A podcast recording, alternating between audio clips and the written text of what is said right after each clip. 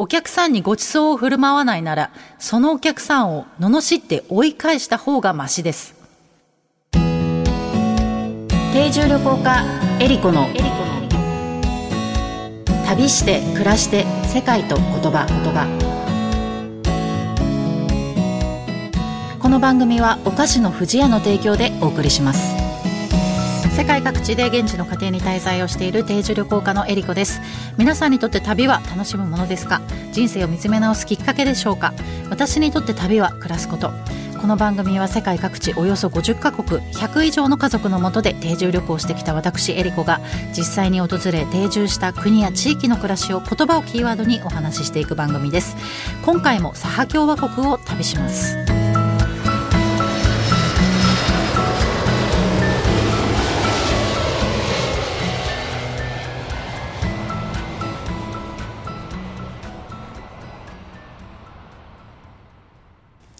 サハ共和国、南北に にせんごひゃくキロメートル、東西に にせんキロメートル の国土を持ち、面積の よんじゅっパーセント は北極圏に位置しています。地方行政単位としては世界最大で、面積は日本のおよそはちばいにあたります。首都はヤクーツク、人口はおよそひゃくまんにん。鉱物などの天然資源が豊富で、特にダイヤモンドの採掘量は世界いちいを誇ります。サハ共和国の土壌はすべて永久凍土。山がちな国土のため、冬の寒さは極限に達します。せんきゅうひゃくにじゅうろくねんには氷点下 ななじゅういってんにどに達し、南極大陸を除くと世界最低気温を記録しました。世界ではいろいろな言語が話されていますが、言葉にはその国の歴史や文化、習慣がぎゅっと詰まっています。言葉を知ればその国のことがより深く感じられます。今回の旅言葉は、アハルクです。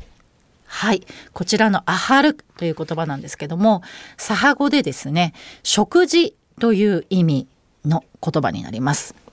えー、今回は世界一寒い常住村オイミヤコン村のお食事についてお話をしたいなと思うんですけれども、極寒地ってどんなものを食べていると思いますか？なんとなくこう野菜とか果物が少ないだろうなとかっていうイメージする人が多いんじゃないでしょうかね。私もなんかそういう、あのー、想像してたんですけれども、オイミヤコン村の人々にとってはですね、寒さの厳しい冬っていうのは食べることっていうのがとってもとっても大切になってきます。しっかり食べて体力をつけて脂肪をつけて、あの寒さに負けないようにしなきゃいけないっていう考えが根付いているような感じはしましたね。で、私はあの彼らからすると脂肪のつきが非常に甘いようで、あのお母さんにですね、それじゃあ冬越せないねってあの言われたんですけれども、それだけまあ寒いねオイミヤコンなんですけれども、あのー食事についてね、まあ実際どんなものを食べているかっていうことをお話ししたいなと思うんですが、まずですね、キッチンなんですけども、あの各家庭にはですね、冷蔵庫があります。なんと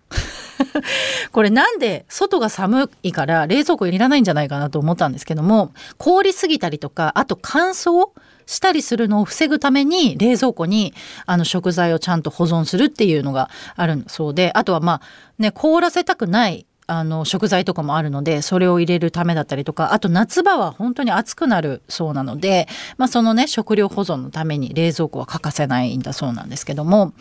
で、あの玄関の床下に食料保存庫があって、まあ、そこにですね、あの保存食がたくさん入っているので、あのまあ冷蔵庫にも食料保管するし、保存庫にも保管してあるという感じですね。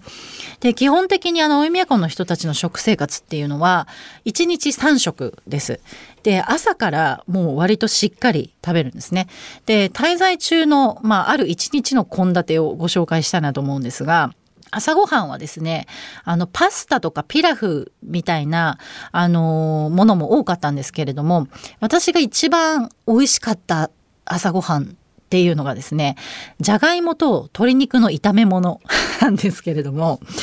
このね、じゃがいもがすっごい甘くてホクホクしてて、とっても美味しかったんですよ。で、やっぱりね、あの朝からもう炭水化物ですね。あのパスタを食べる日もあるし、ピラフ、まあご飯ですよね、食べる日もあるんですけども、とにかくまあしっかり食べます。で、お昼はだいたいまあじゅうにじからいちじぐらいの間に食べるんですけれども、お昼はね必ずねスープが出てきます。で、えーと、例えばですね、よもぎとトナカイのスープと、えー、牛肉の炒めご飯みたいな日があったりして、でよもぎのスープっていうのは実はあのお祝いの時に食べるものなんだそうなんですけど、あのー、まあ、だしあのよもぎのスープ出してくれて、とってもあの美味しかったですね。私はまあよもぎ大好きなので健康にもね良さそうでしたし、であと夕食はですね、えー、トナカイ肉を使ったミートボールとパスタです。で、あのトナカイ肉って、まあ、北極圏の人がねよく食べたりするお肉の一つなんですけれども、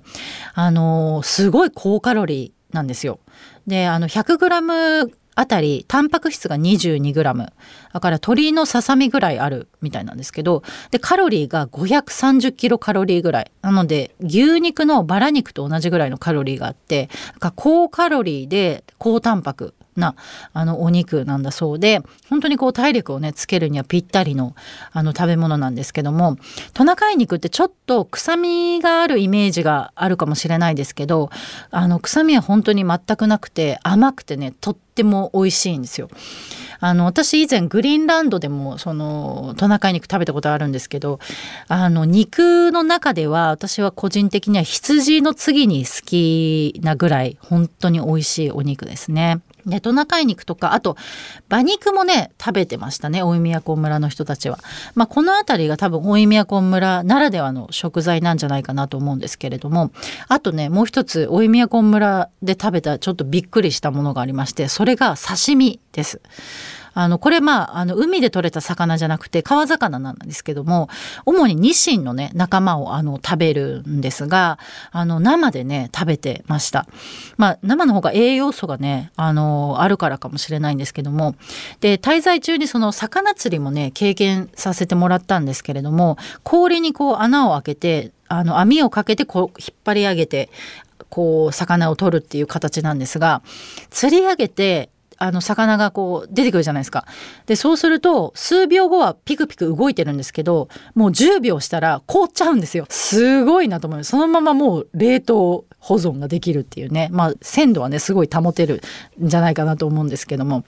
あと意外と野菜も毎回食卓に並んでいて、あのキャベツとか人参、あときゅうりですね。実はあのこの大井都村っていうのは夏場はですね、なんとプラスよんじゅうどになるんですよ。なのですごい暑くなるので、あのその時にですね、もう大地に草がもうボーボーに生えて、あと野菜とか果物が結構たくさん育つそうなんですね。なので夏場にこう収穫をしたものを保管してこう冬に食べるっていうのをしているんだそうで、でただビタミンとかはね不足してしまいがちになるらしいんですけども、その時は木の実のジュース、あのモルスっていう名前のものがあるんですけど、それを飲んで補っているっていうようなことがあるって言ってましたね。であと足りない食材っていうのは村にいっけんだけある、まあ、小さいスーパーに行って買い物したりするんですけど、結構物価が高いのでなるべくこう自分たちで取ったもので補うっていうようなことをしていました。でデザートは手作りのアイスクリームがありまして、アンモスバ家ではですね牛を飼育していて、実はその小屋でですね、で毎朝あの乳搾りをするんですけども、その牛乳を沸騰させて冷まして、で先端がギザギザした特殊なかき混ぜ棒みたいなのがあるんですけど、それで勢いよくかき混ぜるとホイップクリームみたいにもうすぐなっちゃうんですよ。多分脂肪分がすごい多いからだと思うんですけど、それに野いちごのジャムとか合わせてこうね混ぜ合わせて、それを今度スプーンで形取ってあのかたどってですね、玄関先に置いとくともうそれがすぐアイスクリームになるっていうので、でこれがね本当に美味しいんですね。ミルクのこのコクと甘酸っぱいこのいちごがねすごい病みつきになって、私もいあの滞在中にとってもたくさん食べたんですけども、で食事の時ね飲み物もありまして、えーと、特に夕食の時なんかはあのウォッカが飲まれてましたね。でこれあの自家製のウォッカで、あの家庭によって味が異なるそうなんですけども、私はなんか食事と一緒にウォッカを飲むっていうのはなかなか慣れなかったんですが、皆さんあのウォッカを飲まれていましたね。で近所のねお家に遊びに行ったりするとすごいたくさんごちそうを振る舞ってくれるんですよ。であのヤクルト後にはあのお客さんにごちそうを振る舞わないならその客を罵って追い返した方がマシだっていうことわざがあるそうなんですけども、まあ、それくらいヤクルトの人々っていうのは客人をこう歓迎しておもてなしをするっていう人たちなんだそうです。でこれらのねあの料理を作るキッチンなんですけども、普通のねキッチンとよく見ると違うところがありまして、それがなんと水道がないんですよ。次回その生活に欠かせないお水の話、水道の話、日常の暮らしの話をしたいと思います。旅して暮らして世界と言葉、言葉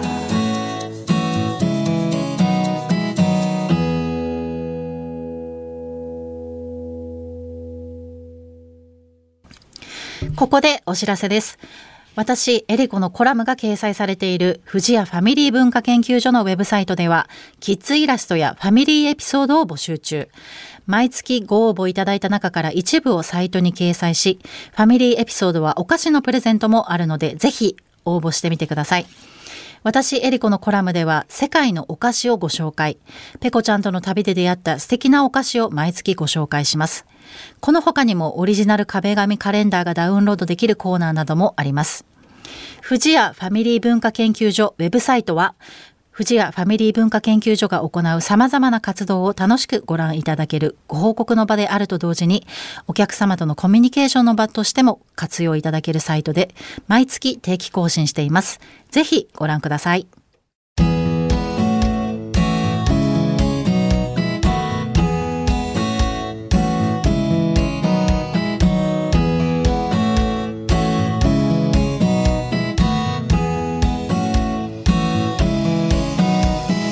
番組では皆様からの質問やコメント、リクエストも大歓迎です。旅についてや海外の暮らしについての質問、あなたの旅への思いなどをお送りください。メッセージの宛先はメールアドレス イーアールアイケーオーアットマークジェーオーキューアールドットエヌイーティー までです。次回の旅の舞台もサハ共和国をお届けします。今回お話しした旅の様子は私の YouTube エリコチャンネルでも見ることができますので、ぜひ覗いてみてください。それでは次回も旅しましょう。旅して暮らして世界と言葉、お相手は定住旅行家のエリコでした。